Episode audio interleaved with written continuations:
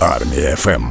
А ми чекали і врешті дочекалися на дуже крутого гостя. У нас на армії ФМ з'являється Євген Хмара, піаніст та композитор. Причому, як на мене, один із кращих в Україні, щоб там не казали. Євгене, ми тебе вітаємо. Доброго ранку. Всім доброго раночку, слава Україні! Героям слава! Ось так воно повинно звучати. Ти, до речі, е, дійсно один із найвидатніших українських піаністів. І на твоєму рахунку чимало нагород. Одна з них це так пам'ятаю голівудська премія імпровізаторів.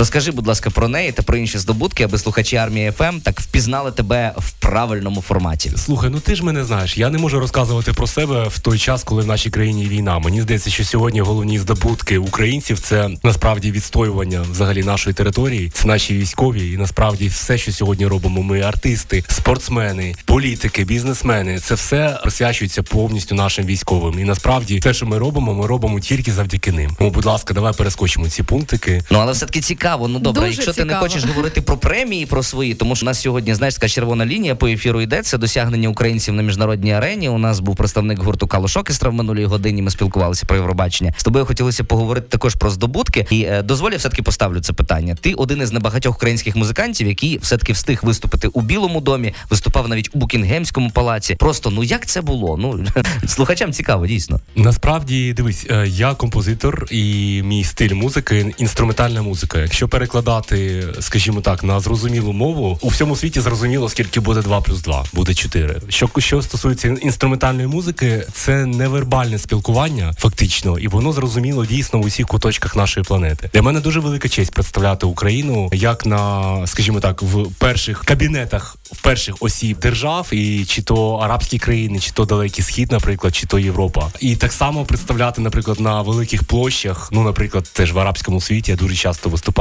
на центральних площах, е, і це зрозуміло. Розумієш, тобто це не потрібно перекладати. Зрозуміла історія, що я говорю, намагаюсь вивчати там ту чи іншу мову, коли я виступаю в різних країнах. При, при в примітивному плані для того, щоб привітатись, тому що я вважаю, що ми маємо поважати всі ті країни, які нам допомагають, і ми маємо робити все для того, щоб теж показати, що ми готові рухатись, готові показувати себе ну з найкращої точки зору. От, до речі, питання: у скількох країнах ти взагалі виступав? От ти рахував чи ні? Не рахував, ну точно, точно більше 40, однозначно. Ого, Нічого собі.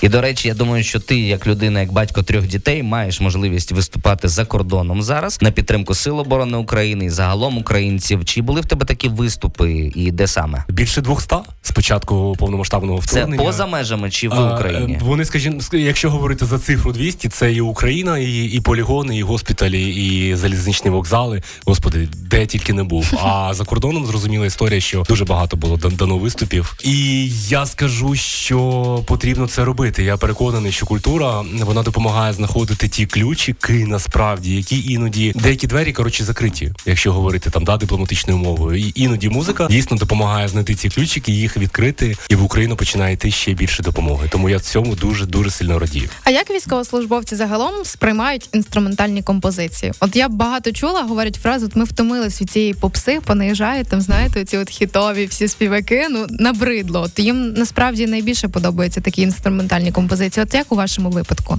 Як вони реагують? Ну я скажу, що дуже сильно спостерігати за тим, як кремезні наші воїни Янголи світла по два метри е, пускають сльозу від музики. Це дуже потужно. І тут питання не до мене.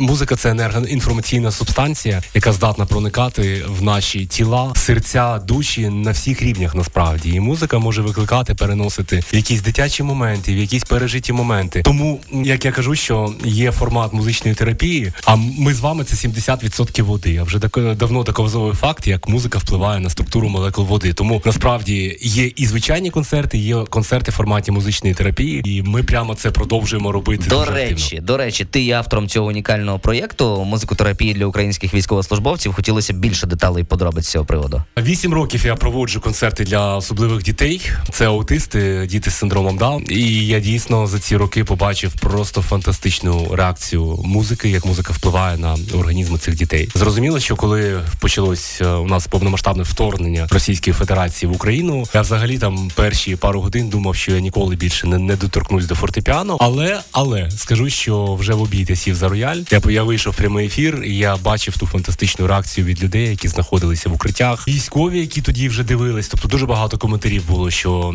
їх це переключає, їх це розслабляє і трошечки відволікає від тієї реальності, яка була на дворі, скажімо так. Тому дійсно сьогодні ми, ми проводимо в різних містах України, не оголошуючи, де це буде. Це дуже важливо, тому що безпека наших янголів світла вона стоїть на першому місці. Тому я спеціально плутаю, коли я щось виставляю в соціальних мережах, а я виставляю там 5%. Я кажу, там були в там в Кременчузі. Насправді ми були десь в Полтаві. Наприклад, були десь в Тернополі. Насправді ми були в Києві для того, щоб взагалі жодного сліду не було, де ми були і де багато собі. військових. Так Так, я думаю, розвідка плаче по таких бійцях загалом. Знаєш, там пан Буданов зараз слухає, думає, так, а може якось тебе прилаштувати все-таки будеш там соцмережі вести. Військові. Дійсно. Ну але ну не, не приховаєш правди. Цієї суботи в тебе буде великий концерт у жовтневому палаці, ба навіть два, якщо я не помиляюся. Ти будеш виступати спільно з симфонічним оркестром Збройних сил України. Розказуйте, що там буде, як що побачать глядачі. Почують. Знову повертаюсь до думки, що думав на початку повномасштабного вторгнення, що музика буде неактуальна. Але насправді процитую слова Вінстона Черчилля, коли він побачив бюджет перед початком Другої світової війни він спитав, а де пунктик на культуру? Йому кажуть, де яка культура? У нас війна в країні. А він каже, за що ми тоді воюємо? І насправді протягом цих вже майже на жаль двох років кажу на жаль, бо насправді ми всі віримо, да, що все вже скоро закінчиться. Я бачу просто неймовірну силу музики. Неймовірно. І цього року це дійсно буде шоу. Я не побоюсь це сказати, бо на сцені буде майже 100 музикантів. Ого. Це і військовий хор, і шоу барабанщиків, і мій рок-бенд, і величезний симфонічний оркестр збройних сил України під керівництвом Дмитра Жановича Антонюка. І дійсно буде два концерти. З'їжджаються люди. Я скажу не тільки зі всієї України. От я прямо зараз а, модерую людину з Китаю, яка приїжджає. Австрія, Германія, з США летить людина. Просто уявіть, вони ж не летять. Вони летять, потім їдуть, як я кажу, а потім ще раз їдуть, а потім пересідають і знову їдуть. І вони їдуть на цей концерт. Тому мене це вражає. Квиточків лишилось небагато. Запрошую всіх, хто нас зараз слухає. Я переконаний, що в цей вечір музика стане стане і знеболювальним, і зцілювальним, і насправді зарядом такого позитиву. Бо готую дуже багато ракешних композицій, від, від яких я сам кайфую, бо я такий трошки ракешний. Ага, я, я знаю, куди ми підемо цієї суботи. Полюбе все, 16 число, 16 грудня, субота, але на котру годину ми йдемо? Давай Так, подумаємо. так, Там є так. два варіанти, Євген, так? Другого варіанту вже майже нема. Там на Ага. 19 вже, е, вже печаль біда, а на 15 я вас чекаю.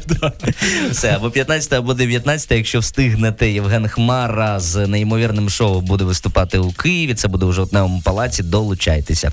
Ну і зараз я думаю, трошки проникнемося атмосферою прийдешнього концерту. Послухаємо композицію твою, яка, до речі, як називається, і про що вона, про що ти думав, коли її писав? Розкажи. А, е, дякую, що ти спитав. Насправді ця композиція з величезною історією. Вона називається Fight в перекладі на нашу мову боротьба. І це була присвята моєму тату, який пережив рак. З ним все добре, він живий. Я сьогодні вважаю, що кожен українець переживає інший рак, і в цього рака є назва Російська Федерація. І я хочу лише побажати кожному, щоб ця боротьба, яка є всередині нас, знаєте, щоб вона йшла через світло, через любов в наших неймовірних широких серцях, і просто вірити всім серцем, коли ми всі, всі, всі, всі, всі повіримо в те, що перемога буде в 23-му році, хоч це майже неможливо, але давайте в це повіримо. Ми трошечки допоможемо нашим хлопцям та дівчатам на передовій, тому що енергетично, коли ми в щось віримо, ми створюємо рев- реальність навколо себе. Це дуже круті слова. Я просто зараз сижу і я хочу вже пісню і не хочу тебе відпускати водночас, але час в ефірі є часом в ефірі. Євген Хмара сьогодні завітав до нас в гості, піаніст і композитор. Дякуємо тобі і до зустрічі на твоєму концерті в суботу. Дякую всім, класного дня і мирного дня. Дякую за розмову. Армія ФМ.